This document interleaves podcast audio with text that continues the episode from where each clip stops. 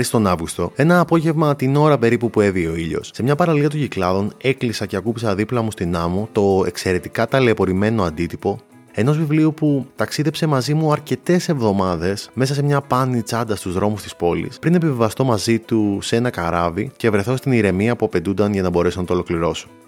Μετά από λίγα λεπτά και αρκετή προσπάθεια ώστε να ανασύρω ένα στυλό από τον πάτο της ίδιας τσάντας, σημείωσα σε ένα εξίσου ταλαιπωρημένο από την απερίσκεπτη συμπεριφορά μου τετράδιο μία φράση.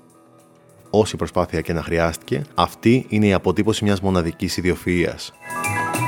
Αυτή η ομολογουμένως υπερβολικά γενική πρόταση προσπαθούσε απεγνωσμένα να συμπυκνώσει τη συνειδητοποίηση ότι αυτό το βιβλίο ήταν ταυτόχρονα το χρονικό της εξέλιξης ενός ολόκληρου λαού μια απίστευτη καινοτομία στην ιστορία της αφήγησης, ένα από τα πιο συγκλονιστικά ψυχογραφήματα που έχω διαβάσει ποτέ, αλλά και μια ανελαίτη υπαρξιακή φάρσα.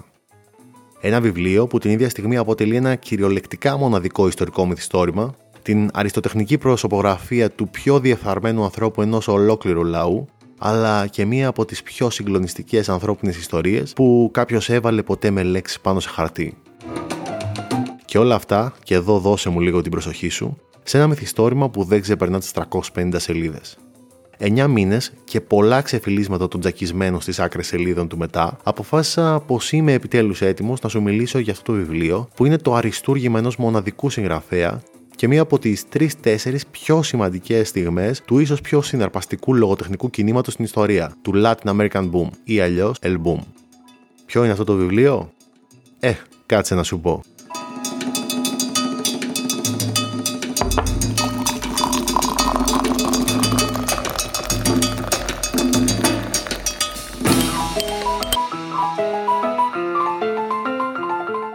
Αν δεν έχουμε ξαναστηθεί με ο Μανώλης. Και αν κάτι πραγματικά μου αρέσει, αυτό είναι να μιλάω ασταμάτητα για τα δύο καλύτερα πράγματα που εφήβρε ποτέ ο άνθρωπος. Τα βιβλία και τις ταινίες δηλαδή. Και επειδή έχω να σου πω ακόμα πάρα πολλά, πήγαινε τώρα να κάνεις εγγραφή είτε στο Spotify, τα Apple ή τα Google Podcasts και μην ξεχάσεις να πατήσεις το καμπανάκι που θα σε βοηθήσει να μην χάνεις επεισόδιο.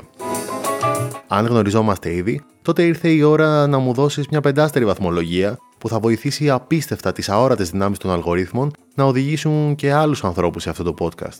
Περιμένω τα 5 δευτερόλεπτα που θα χρειαστεί να το κάνεις. Το έκανες; Ε, εντάξει, ξεκινάμε.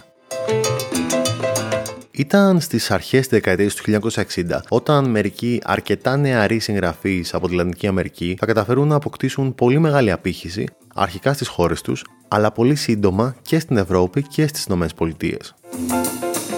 Οι κύριες φιγούρες αυτής της έκρηξης, όπως χαρακτηρίστηκε και γι' αυτό και ονομάστηκε Latin American Boom, θα ήταν ο πασίγνωστος Γκαμπριέλ Γκαρσία Μαρκέζ από την Κολομβία, ο τεράστιος Χούλιο Κορτάσαρα από την Αργεντινή, ο νομπελίστας Μάριο Βάργας Λιώσα από το Περού και ένας κάποιος Κάρλος Φουέντες από το Μεξικό. Αν και οι συγγραφείς του Elboom δεν ξεκίνησαν σαν τυπικό λογοτεχνικό κίνημα, αφού δεν γνωρίζονταν μεταξύ τους και ζούσαν χιλιάδες χιλιόμετρα μακριά ο καθένας από τους υπόλοιπους, τους ένωναν μία σειρά από σημαντικά κοινά χαρακτηριστικά, εκτός φυσικά από την ισπανική γλώσσα. Έχοντας ως κύριες επιρροές το μοντερνισμό του James Joyce, αλλά και τον ανεξέλεκτα εφάνταστο κόσμο των ιστοριών του Λουί Μπόρχες, και ταυτόχρονα καθοδηγούμενοι από το πολιτικό σκηνικό των χωρών τους, οι οποίες κινούνταν ανάμεσα από εμφυλίους, στρατιωτικές δικτατορίες και την εκμετάλλευση του πλούτου τους από τη ΣΥΠΑ και τις υπόλοιπες μεγάλες δυνάμεις, έγραψαν μυθιστορήματα τα οποία από τη μία ήταν εξαιρετικά καινοτόμα και πρωτότυπα, τόσο αφηγηματικά όσο και εκφραστικά, και ταυτόχρονα αποτύπωναν το αίσθημα του κατεπήγοντος που έπρεπε να εκφραστεί. Κάπως έτσι δημιουργήθηκαν βιβλία όπως το Η πόλη και τα σκυλιά του Βάργα Λιώσα, που βγήκε στα Ισπανικά το 1962 και στα Αγγλικά το 1966, το πολύ αγαπημένο μου κουτσό του Χούλιο Γορτάσαρ, για το οποίο τόσα σου έχω πει, το 1963 στα Ισπανικά και επίσης το 1966 στα Αγγλικά, και λίγο αργότερα ένα από τα πιο διάσημα μυθιστορήματα στην ιστορία, το 100 χρόνια μοναξιά του Γκαμπριέλ Γκαρσία Μαρκές, το οποίο με 50 εκατομμύρια πωλήσεις είναι ένα από τα 10 πιο πολυδιαβασμένα μυθιστορήματα στην ιστορία. Πριν όμως από όλα αυτά, είχε κυκλοφορήσει το βιβλίο που ίσως θα μπορούσαμε να πούμε ότι τα ξεκίνησε όλα και αυτό δεν ήταν άλλο από το βιβλίο για το οποίο θα σου μιλήσω σήμερα. Το Το 1962, ένας 30χρονο ιδεαλιστής αλλά και κοσμοπολίτης Μεξικάνος συγγραφέας, που έχει ήδη προλάβει να γίνει διάσημος στη χώρα του με τα δύο πρώτα του μυθιστορήματα, θα κυκλοφορήσει ένα βιβλίο που θα σημαδέψει τόσο τη συγγραφική του καριέρα όσο και τη λογοτεχνία μιας ολόκληρης υπήρου. Ο τίτλος αυτού του βιβλίου ήταν Ο θάνατος του Αρτέμιο Κρούζ και το όνομα του συγγραφέα ήταν Κάρλος Χουέντε αφηγείται την ιστορία του πανίσχυρου Μεξικάνου επιχειρηματία και πολιτικού Αρτέμιο Κρούζ, ο οποίος βρίσκεται στο κρεβάτι του σπιτιού του βαριά τραυματισμένο στην κοιλιά από ένα ατύχημα, διανύοντας πιθανότατα τις τελευταίες ώρες της ζωής του. Γύρω του βρίσκονται η γυναίκα του, με την οποία δεν τον συνδέει κανένα πραγματικό συνέστημα, η κόρη του που τον απεχθάνεται βαθιά και ο έμπιστος γραμματέας του. Μέσα στην αποξένωση από την πραγματικότητα που του προκαλεί η μέθη του πόνου, αλλά και συνειδητοποιώντας πως στο τέλος δεν απέχει παρά ελάχιστα, το μυαλό του ζει ανάμεσα από το απόλυτα θολό παρόν και το ταξίδι στις αναμνήσεις μιας ολόκληρης ζωής, διατηρώντας τόση διάβγεια ώστε να μπορέσει να ανακαλέσει τις σημαντικότερες και πιο χαρακτηριστικές στιγμές της ζωής του, μία προς μία, με απόλυτο θάρρος αλλά και κοινικότητα. Από τις αναμνήσεις του σχηματίζεται σταδιακά η εικόνα αυτού του ανθρώπου που πλούτησε προδίδοντας αρχές ιδέες και ανθρώπους, άλλαξε στρατόπεδα και εκμεταλλεύτηκε κάθε δυνατή κατάσταση ώστε να αποκτήσει και να διατηρήσει για πάντα την πολιτική ισχύ του. Ένας άνθρωπος που μοιάζει η προσωποποίηση της διαφθοράς που μαστίζει τη χώρα του, όχι, όχι την Ελλάδα, το Μεξικό. Και για όλα αυτά, όπως είναι λογικό, είναι υπεύθυνη μονάχα η εγγενής ανθρώπινη απληστία του. Ή μήπως Λέω μήπως. Δεν είναι έτσι ακριβώς τα πράγματα. Ο θάνατος του Αρτέμιο Κρούζ ακολουθεί τη ζωή αυτού του ανθρώπου που ήρθε στον κόσμο κάπου στα τέλη του 19ου αιώνα και εμείς τον πρωτοσυναντάμε στο τέλος της ζωής του, στα μέσα του 20ου. Μια περίοδος που τυχαίνει, ατυχής, χρήση λέξης, να είναι κομβική και για την ιστορία του Μεξικού, την εποχή που έλαβε χώρα η Μεξικάνικη Επανάσταση. Και επειδή πιθανότατα δεν έχει την παραμικρή ιδέα για ποιο πράγμα σου μιλάω, εδώ θα χρειαστούμε ένα πολύ σύντομο μάθημα ιστορίας, γιατί ενώ δεν υπάρχει πιθανότητα να σταματήσεις οπουδήποτε στον κόσμο έναν τυχαίο άνθρωπο στον δρόμο και αν το ρωτήσεις, και αυτός να μην γνωρίζει την τεράστια και πολυπληθή χώρα της Κεντρικής Αμερικής, την ίδια στιγμή δεν παίζει να ξέρει απολύτως τίποτα για το σημαντικότερο και πιο προσδιοριστικό γεγονός της ιστορίας της, που δεν είναι άλλο από τη Μεξικάνικη Επανάσταση. Μια όχι ιδιαίτερα κομβική χρονιά για όλο τον υπόλοιπο πλανήτη, το 1911, ο επί 35 χρόνια πρόεδρος της χώρας στρατηγός Πορφύριο Ντίας, ο οποίος όπως πολύ λογικά θα υποθέτεις διοικούσε μέσω μιας στρατιωτικής δικτατορίας και ο οποίος έχει δημιουργήσει ένα φεουδαρχικό κράτος μεγαλογιοκτημόνων, στους οποίους έχει παραχωρήσει το 90% των καλλιεργήσιμων εκτάσεων της χώρας και που οι χωρικοί στις αντίστοιχες περιοχές αποτελούν ουσιαστικά δουλοπάρικούς τους γερασμένος και επί χρόνια χωρίς ιδιαίτερη θέληση να δημιουργήσει μια διάδοχη κατάσταση στην εξουσία του, θα αντιμετωπίσει την απόφαση του γιου ενός από τους μεγαλογειοκτήμονέ του να διεκδικήσει στις επόμενες εκλογές την προεδρία της χώρας, με την πολύ ψύχρεμη αντίδραση να τον βάλει στη φυλακή. Αυτός ο τύπος που ονομαζόταν Φρανσίσκο Μαδέρο θα αντιδράσει καλώντας σε επανάσταση κατά του Προέδρου και ο συνδυασμός των ισχυρών που θέλουν να πάρουν τη θέση του Ντίας μαζί με τους πολλούς καταπιεσμένους και φτωχούς που ψάχνουν επιτέλους μια ευκαιρία να ενεντιωθούν στο τρέχον καθεστώς, το οποίο δεν τους δίνει την παραμικρή διέξοδο και ελπίδα για μια καλύτερη ζωή, θα οδηγήσουν σε μια συνοπτική πτώση του Ντίας. Και όπως συμβαίνει σε τέτοιες αντίστοιχες περιπτώσεις, αυτή η πτώση του μακροχρόνιου ηγέτη δικτάτορα θα έχει σαν αποτέλεσμα την έναρξη μιας δεκαετούς σύραξης που θα ονομαζόταν Μεξικάνικη Επανάσταση και θα προσδιορίζε σε τεράστιο βαθμό τη δομή της Μεξικάνικης κοινωνίας όπως την ξέρουμε μέχρι και σήμερα. Αυτό που θα συνέβαινε για τα επόμενα 10 χρόνια θα ήταν ότι διαφορετικοί ανεξάρτητοι στρατοί, με χαρισματικούς ηγέτες όπως ο Εμιλιάνος Ζαπάτα και ο Παντζοβίγια, άλλοτε θα συνεργάζονταν για να συγκρουστούν με την κεντρική κυβέρνηση και άλλοτε θα συγκρούονταν μεταξύ τους. Οι στρατοί τους θα αποτελούνταν από φτωχούς χωρικούς που η συμμετοχή τους στην Επανάσταση θα ήταν και η μόνη ουσιαστική τους ελπίδα για μια βελτίωση της απόλυτα αδιεξοδή ζωής τους, και σταδιακά, όπως γίνεται πάντα στις γενικευμένες σειράξεις, και μονόδρομος για να επιβιώσουν από τις μαζικές φαγές που κάθε στρατός, είτε κεντρικός είτε επαναστατικός, θα έκανε για τις δικές του σκοπιμότητες κάθε φορά. Ποιο όμως ήταν το αποτέλεσμα της Μεξικάνικης Επανάστασης; Στα καλά συμπεριλαμβάνεται η δημιουργία του πρώτου συντάγματος της χώρας, η εθνικοποίηση των αποθεμάτων πετρελαίου της από τις Αμερικάνικες εταιρείες που το εκμεταλλεύονταν μέχρι τότε, η σταδιακή αναδιανομή της γης, Ο διαχωρισμός κράτους και εκκλησίας στο καθολικό παρακαλώ Μεξικό, τουλάχιστον για μερικές δεκαετίες βέβαια, και η δημιουργία του κόμματος που θα κυριαρχούσε στην πολιτική ζωή του Μεξικού μέχρι και σήμερα, του Μεξικάνικου Επαναστατικού Κόμματος, το οποίο βέβαια το όνομα μην σε μπερδεύει γιατί έχει υπάρξει κεντροαριστερό, έχει υπάρξει κεντροδεξιό και γενικά έχει υπάρξει τα πάντα ανάλογα με τον πρόεδρο που θα εξελέγει κάθε φορά. Και όπως συμβαίνει πάντοτε σε κάθε επανάσταση μέχρι και σήμερα, κάποια πράγματα θα άλλαζαν προς το καλύτερο για τους πολλούς, αλλά και κάποιοι άνθρωποι θα κατάφερναν να αποκτήσουν την ισχύ από τα χέρια αυτών που την κατήχαν στον προηγούμενο κόσμο. Ένας τέτοιος άνθρωπος υπήρξε και ο Αρτέμιο Κρούζ. Ένας άνθρωπος που το ταλέντο του, αλλά και η πλήρης έλλειψη κάθε ηθικού φραγμού, να ελύσεται μέσα στις ασταμάτε αλλαγές που θα έφερνε τις επόμενες δεκαετίες η Επανάσταση στη χώρα του, θα του επέτρεπε να αποκτήσει τόσο πολιτική όσο οικονομική ισχύ. Ένας άνθρωπος, ο οποίος αντικατοπτρίζει πλήρως την πορεία αυτής της χώρας. Μια χώρα που τη βλέπουμε να περνά μέσα από τα στάδια της φεουδαρχίας στην Επανάσταση και από εκεί στη νέα τάξη πραγμάτων με την εγγενή ρευστότητά της.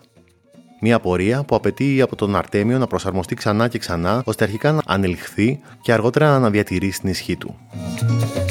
Μέσα από τη ζωή του Αρτέμιου όμως συνοψίζονται τόσο η εξέλιξη της πορείας του Μεξικού στο πιο καθοριστικό σημείο της ιστορίας της, αλλά και η επίδραση που αυτή η εξέλιξη φέρνει στις ζωές των ανθρώπων, τόσο των ισχυρών, παλιών και νέων, όσο και των πολλών φτωχών που περνούν τη ζωή τους από τη δουλεία στον πόλεμο και από εκεί στη μετέπειτα αιωλή πραγματικότητα.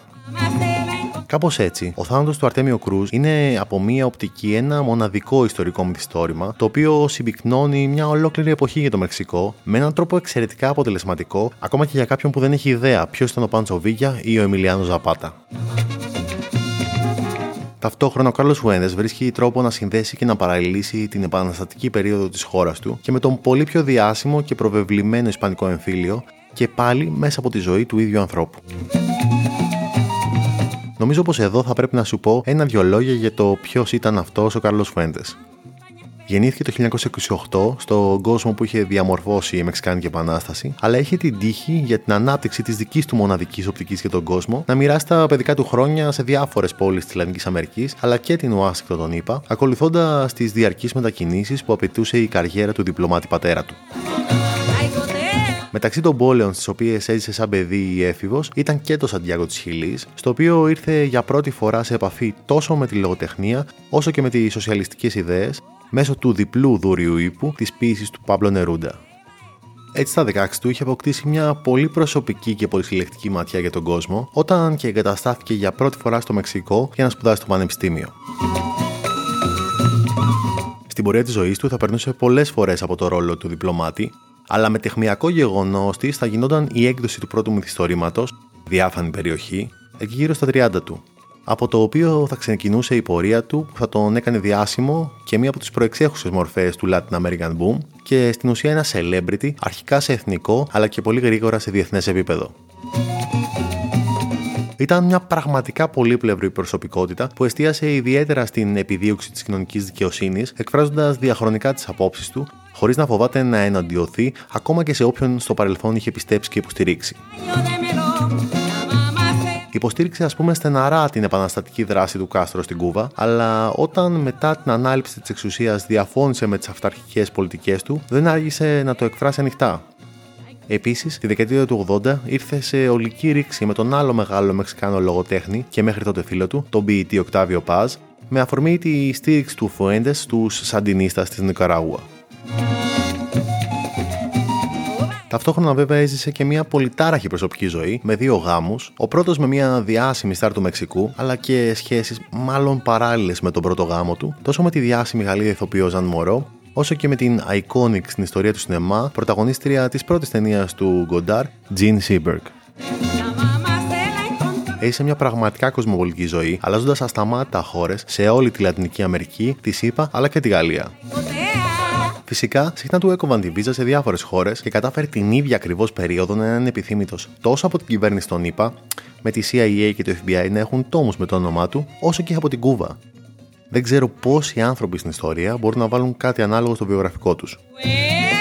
Αργότερα, βέβαια, θα τον καλούσαν να διδάξει σε ό,τι βαρύ μπραντ πανεπιστημίου έχουν οι ΗΠΑ, από αυτό που έχει σπουδάσει όλη η ελληνική πολιτική οικογενειοκρατία, μέχρι το Princeton, το Columbia και το Cornell. Το κορυφαίο όμως σημείο της πορείας του Κάρλος Φουέντε δεν θα ήταν άλλο από την έκδοση του Ο θάνατος του Αρτέμιο Κρούζ.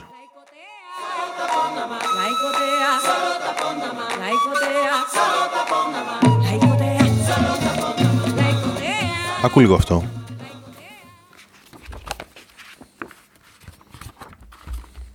Ποτέ, ποτέ δεν κατάφερες να σκέφτεσαι μόνο άσπρο και μαύρο, καλούς και κακούς, Θεό και διάβολο. Παραδέξου πως πάντα, ακόμα και όταν έμοιαζε να μην είναι έτσι, έβρισκες μέσα στο μαύρο το σπέρμα την αντανάκλαση του αντιθέτου του.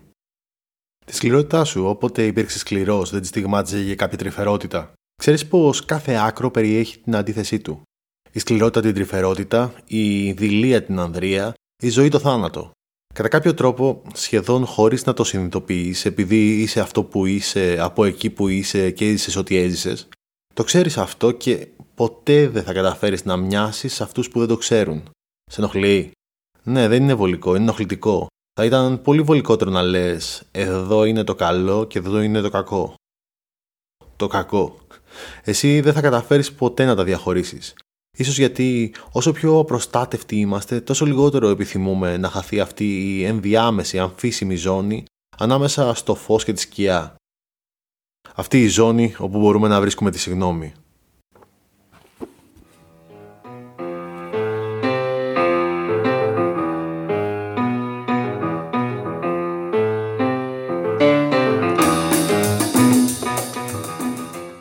Καθώς βυθίζεσαι στον ιστορικό μονόλογο του Αρτέμιο Κρούζ, την αφηγηματική τεχνική που ανέπτυξε ο James Joyce και εδώ χρησιμοποιεί ο Κάρλο Φουέντε, και η οποία μας επιτρέπει αντί μονάχα να παρακολουθούμε τις πράξεις των ηρώων, να έχουμε πρόσβαση και στις σκέψεις τους, οι αναμνήσεις τις οποίες ανακαλεί με απόλυτη ειλικρίνεια στον νεκρογρέβατό του αυτός ο άνθρωπος, νιώθεις να σου προκαλούν μια αποστροφή για αυτόν και για τον αμοραλιστικό κομφορμισμό με τον οποίο κατάφερε να οδηγηθεί τόσο στον πλούτο όσο και στην εξουσία. Παίζει όμως να είναι τα πράγματα τόσο απλά αρέσει. Και θα ήταν αυτό το βιβλίο τόσο σπουδαίο αν τα πράγματα ήταν όντως τόσο απλά. Φυσικά και όχι. Καθώς η αφήγηση ξεφεύγει από τα πολύ πρώτα επεισόδια της μνήμης του, σταδιακά τα όρια θολώνουν, καθώς αρχίζεις να αναγνωρίζεις τις ενοχλητικές εκλάμψεις συμπάθειας για μια προσωπικότητα που δεν μπορείς να το αρνηθείς, μοιάζει χαρισματική. Σε αυτή τη σταδιακή σύγχυση βοηθάει πολύ και ο τρόπος με τον οποίο ο Αρτέμιο ανακαλεί τις αναμνήσεις του και κατ' επέκταση ο τρόπος με τον οποίο ο Κάρλος Φουέντες επιλέγει να μας αφηγηθεί αυτή την ιστορία ακολουθώντας δηλαδή όχι τη σειρά με την οποία συνέβησαν τα γεγονότα, αλλά με τη λογική μιας μη γραμμικής αφήγησης. Στην εποχή μας, ενώ την ίδια στιγμή είναι όλα σχεδιασμένα με τη λογική ενός timeline, την ίδια ακριβώς στιγμή είμαστε ιδιαίτερα εξοικειωμένοι με τη μη γραμμική αφήγηση. Για παράδειγμα, από το σύγχρονο υπερ-mainstream σινεμά, το σύνολο της φιλμογραφίας του Christopher Nolan, από το πρώτο υπεραγαπημένο πολλών και σίγουρα όχι και δικό μου Mindfuck του Memento, μέχρι και το πιο βατό χρονικό μπλέξιμο τόσο του Inception αλλά και του Dunkirk, μέχρι και την υπέροχη πρόσφατη μπουρδα του Tenet, χρησιμοποιεί το παιχνίδι του ανακατεμένου χρόνου σαν βασικό στοιχείο της ίδιας της αφήγησής του. Φυσικά, αυτός που τη δεκαετία του 90 έκανε τους δημοσιογράφους να τον ρωτάνε για τη μη γραμμική ροή των ιστοριών του, εκείνος να τους απαντάει ότι δεν κάνει τίποτα άλλο από αυτό που στα μυθιστορήματα γίνεται από πάντα, δεν ήταν άλλος από το Quentin Tarantino, που έχει αξιοποιήσει τη μη γραμμική αφήγηση τόσο σαν μέσο αφηγηματικής ανατροπής, όπως στο Reservoir Dogs ή στο Hateful Eight, αλλά και στη λογική που το είχε χρησιμοποιήσει δύο δεκαετίες νωρίτερα ο Woody Allen στο Annie Hall, έτσι ώστε δηλαδή να μην εστιάσεις στην κατάληξη της συνολικής ιστορίας, αλλά στις επιμέρους ιστορίες που βιώνουν οι ήρωες συγκρουόμενος με τη συμβατική αντίληψη υπερκινηματογραφικής αφήγησης, όπου όλες οι ιστορίες εξελίσσονται γύρω από την ανωδική ή καθοδική πορεία ενός ή περισσότερων ηρώων, όπως δηλαδή έκανε στο Pulp Fiction. Φυσικά, σου έχω μιλήσει ήδη για άλλα βιβλία που είναι χαρακτηριστικά παραδείγματα μη γραμμική αφήγησης. Το ένα είναι το αριστούργημα του άλλου ακρογωνιαίου λίθου του Latin American Boom, δηλαδή το κουτσό του Χόλιο Κορτάσαρ, αλλά φυσικά και η αφήγηση του διστοπικού κόσμου του σταθμού 11 της Μαντέλ. Δύο επεισόδια νωρίτερα, επίσης, σου μίλησα για πολλά μυθιστορήματα που ακολουθούν τη λογική της μη γραμμικής αφήγησης, όταν σου μίλησα για αυτομυθοπλασίες. Η μη γραμμική αφήγηση ακολουθεί τη λογική ενός puzzle. Ξεκινάς από τα πρώτα κομμάτια που θα καταφέρεις εσύ να ενώσεις και από αυτό που δημιουργείται σταδιακά υποθέτεις όλη την υπόλοιπη εικόνα. Μια σωστά υπομένη μη γραμμική ιστορία όμως, η θελημένα σε κάνει να υποθέτεις πράγματα που βασίζονται μονάχα στην πρώτη ανάγνωση μιας πραγματικότητας. Αυτό συχνά προσφέρει ένα επιπλέον επίπεδο ενδιαφέροντα στην ιστορία, αφού επιζητά από σένα να μπεις βαθιά μέσα σε αυτή, οδηγώντας σε να περιμένει στη σταδιακή ανακάλυψη της αλήθειας. Όπως υπονόησα ήδη όμως, η λογική της μη γραμμικής αφήγησης έχει χρησιμοποιηθεί σε πολλές περιπτώσεις με διαφορετικούς τρόπους, αλλά κυρίως με διαφορετικούς σκοπούς. Και ενώ για παράδειγμα ο Νόλαν τη χρησιμοποιεί σαν κύριο στοιχείο ενδιαφέροντος στις ιστορίες του, ο Κάρλος Φουέντες την αξιοποιεί με ένα τελείως διαφορετικό στόχο.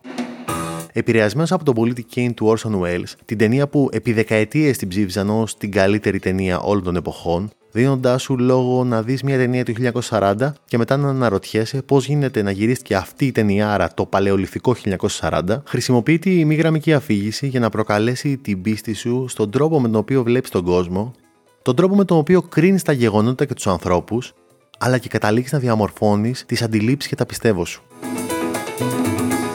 Γνωρίζεις, ας πούμε, αρχικά έναν άνθρωπο που η οικογένειά τον απεχθάνεται και εκείνος δεν νιώθει τίποτα γι' αυτό. Μαθαίνεις πώς εξαπάτησε και πώς εκμεταλλεύτηκε χωρίς κανένα ηθικό φραγμό, ώστε να γίνει αυτό που έγινε. Και αυτά μέσα από την ίδια τη δική του τη μνήμη, συνειδητοποιώντας ότι μπορεί να αποσιωπούνται ακόμα πιο σκοτεινές λεπτομέρειες των πράξεών του. Γιατί να κάνεις οτιδήποτε άλλο για αυτόν τον άνθρωπο εκτός από το να τον συγχαθείς;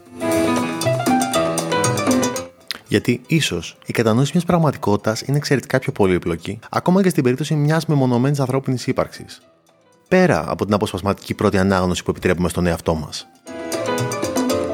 Και αν αυτό σε μια επιφανειακή ιστορία θα σε οδηγούσε να καταλάβεις πως αυτός που θεωρούσες κακό είναι τελικά καλός, σε μια ιστορία που έχει γράψει ο Κάρλος Φουέντες, ίσως σε βοηθήσει να καταλάβεις γιατί κάποιος έγινε τόσο κακός, προσφέροντάς σου τη συνειδητοποίηση ότι μόνο στα παραμύθια και στις ταινίες του Hollywood οι άνθρωποι μπορούν να συγκρουστούν με όλο τον κόσμο και να επιβιώσουν ιδιαίτερα όταν αυτός είναι ένας κόσμος απόλυτης φτώχειας, δουλείας, πολέμου και απεικιοκρατία. Έχω μερικά πράγματα ακόμα να σου πω για αυτό το μοναδικό βιβλίο, αλλά πριν από αυτό ήθελα να σου θυμίσω πως αν σου άρεσε αυτό το επεισόδιο, το καλύτερο που έχεις να κάνεις είναι να το μοιραστείς με τους φίλους σου, τόσο στον εικονικό κόσμο των κοινωνικών δικτύων, αλλά πολύ περισσότερο στον πραγματικό κόσμο των μπαρ και των καφέ. Αν έχεις οποιαδήποτε ερώτηση για όσα σου είπα, γράψτε μου στα σχόλια αλλά πάνω απ' όλα διάβασα αυτό το αριστούργημα και πες μου και τη δική σου γνώμη. Ο Φουέντες, όπως και οι άλλοι συγγραφείς του Ελμπούμ, έβλεπε τη μυθοπλασία και την αφήγηση σαν τον πιο αποτελεσματικό τρόπο να ακουστούν οι ιδέες τις οποίες πίστευε από έναν όσο δυνατόν μεγαλύτερο αριθμό ανθρώπων. Η ζωή ενός διεφθαρμένου ισχυρού Μεξικάνου ήταν το ιδανικό μέσο για να μιλήσει ταυτόχρονα τόσο για την ιστορική πορεία της χώρας του, όσο και να φτιάξει μια υπαρξιακή παγίδα για τους αναγνώστε του. Ο θάνατος του Αρτέμιο Κρούζ είναι η ιστορία ενός ανθρώπου σε άνοδο αλλά και σε ταυτόχρονη πτώση. Μέσα από το προσωπικό του απολογισμό, βλέπουμε πώς καταφέρνει να ανέβει και να αποκτήσει την ισχύ του, ενώ ταυτόχρονα βιώνει μια ανεξέλεκτη ηθική πτώση. Όπως ο πολίτης Κέιν συμβολίζει μέσα από έναν άνθρωπο τη διαφορά που πηγάζει από τον ευκαιριακό χαρακτήρα της Αμερικάνικης καπιταλιστικής κοινωνίας, έτσι και ο Αρτέμιο Κρούζ προσωποποιεί τη διαφορά σαν μόνη ρεαλιστική διέξοδο σε μια μεταφεουδαρχική κοινωνία που παλεύει να μοιάζει με δημοκρατία, ενώ οι ισχυροί γειτονές της επιδιώκουν και φυσικά όπως γνωρίζουμε καταφέρνουν να τη μετατρέψουν σε μια νέο απικία. Η οικονομική άνοδος αυτού του ανθρώπου ακολουθεί την ταυτόχρονη ηθική του πτώση. Όμως η δική σου οπτική πάνω στη ζωή του είναι πολύ πιο σύνθετη από μια καμπύλη που ανεβαίνει ή κατεβαίνει απέναντι στον χρόνο. Θα το δεις. Όσο ακολουθεί στην ανακατεμένη αφήγηση της ζωής του και τον αμοραλισμό με τον οποίο κατάφερε να οδηγηθεί στον πλούτο και την εξουσία, βλέποντας επίσης εκλάμψεις μιας συμπαθούς και αναντήρητα χαρισματικής προσωπικότητας, τίνει να σκεφτείς ότι αυτό που διαχωρίζει τους ανθρώπους είναι η επιλογή, η επιλογή του να κάνεις όλα όσα είναι απαραίτητα για να πάρεις αυτό που θέλεις, χωρίς να υπολογίζεις το ηθικό κόστος των πράξεών σου. Ότι η διαφθορά είναι ο δρόμος που επιλέγουν οι άνθρωποι και ότι οι ενάρετοι είναι αυτοί που επιλέγουν να αποφύγουν αυτό το δρόμο. Όμως, η πορεία της ζωής αυτού του ανθρώπου ήταν όντως το αποτέλεσμα των επιλογών του. Και ξέρεις κάτι, είχε όντως εναλλακτική. Τι είναι εν τέλει ο θάνατος του Αρτέμιο Κρούζ; Είναι η τέλεια μίξη ενός ιστορικού μυθιστορήματος με μια υπαρξιακή προσωπογραφία, όπου μέσω ενός και μοναδικού ανθρώπου, του κεντρικού χαρακτήρα αυτού του βιβλίου του Αρτέμιο Κρούζ, αποτυπώνεται η πορεία ενός ολόκληρου λαού στη σημαντικότερη και πιο καθοριστική περίοδο της ιστορίας του. Ταυτόχρονα είναι μια ιστορία που θα σε εντυπωσιάσει, αλλά κυρίως θα σε ενοχλήσει, γιατί θα σε κάνει να αναρωτηθείς για τον τρόπο σκέψης σου και ίσως, ίσως, να σε βοηθήσει να αλλάξεις έστω και ελάχιστα την οπτική σου για τον κόσμο και τους ανθρώπους. Όχι φυσικά για να βλέπεις τους κακούς καλύτερους, αλλά για να κατανοήσεις μια για πάντα ότι μάλλον κανένας δεν γεννιέται διεφθαρμένος εκμεταλλευτής ή άρπαγας. Και όλα αυτά σε ένα μυθιστόρημα 350 σελίδων που νιώθω τυχερός που κατάφερα τελικά να το διαβάσω. Που περίμενα τόσο καιρό για να επανεκδοθεί στα ελληνικά, που το κουβάλισα μαζί μου επί εβδομάδε μέχρι να βρω τη διάβγεια που απαιτούσε για να το διαβάσω και που βυθίστηκα μέσα στον κόσμο του με όλες μου τις δυνάμεις. Γιατί, όπως σου είπα και στην αρχή, αυτή είναι η αποτύπωση μιας μοναδικής ιδιοφυΐας. Με αυτό σε αφήνω για σήμερα. Και μέχρι την επόμενη φορά, εις το επανακούειν. El que no sabe de amores, llorona, no sabe lo que es martirio.